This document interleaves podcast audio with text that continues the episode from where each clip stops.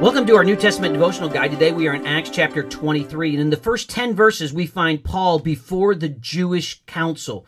Remember in Acts chapter 22, verse number 30, Paul is standing before the Sanhedrin, made up of Pharisees and Sadducees and the high priest. And so Paul says in verse number 1 that he's lived in good conscience in Acts chapter 23, and the high priest commands that he is struck. He disparages the high priest in verse number three, not knowing it was the high priest, and then immediately backtracks on that and quotes from Exodus chapter 22, verse number 28, where it says, You shall not revile God nor curse a ruler of your people. So Paul then realizes that there are Pharisees and Sadducees that are there. And he says, hey, this is because Pharisees believe in the resurrection, that this is really a problem, that Pharisees believe in the resurrection of the dead, verse number six. And so now the Pharisees and the Sadducees begin to argue among themselves. And the Pharisees actually come back in verse number nine and say, we find no evil in this man. But if a spirit or an angel has spoken to him, let us not fight against God. Now we know of a Pharisee named Nicodemus in John chapter 3 who comes to know Jesus. In Acts chapter 15 and verse number 5, there were other Pharisees who came to know Jesus as well. But because this dissension gets so great, with the threat around him, Paul is again in verse 10 taken back to the barracks. Then Paul meets Jesus in verse number 11. Jesus comes to meet Paul and and and says, "Paul, you have done done good. Be of good cheer. As you have testified for me in Jerusalem, so you must also bear witness at Rome." This is a word of encouragement.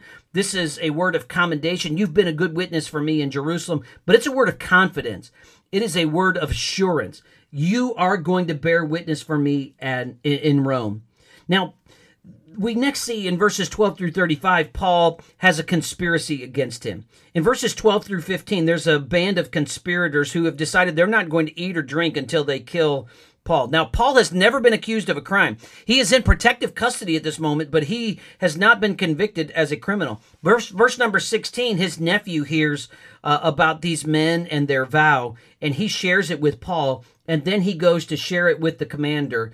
And so, uh, because these men are, are lying in wait, the commander decides he's going to make sure that Paul is protected. He takes 470 soldiers. This is an escort for royalty. And at 9 o'clock at night, he uh, gets Paul out of town and sends him on to uh, Felix. And there he is going to stay in Herod's praetorium in verse number 35. We see the providential and sovereign hand of God over all of these issues and over all of Paul's life.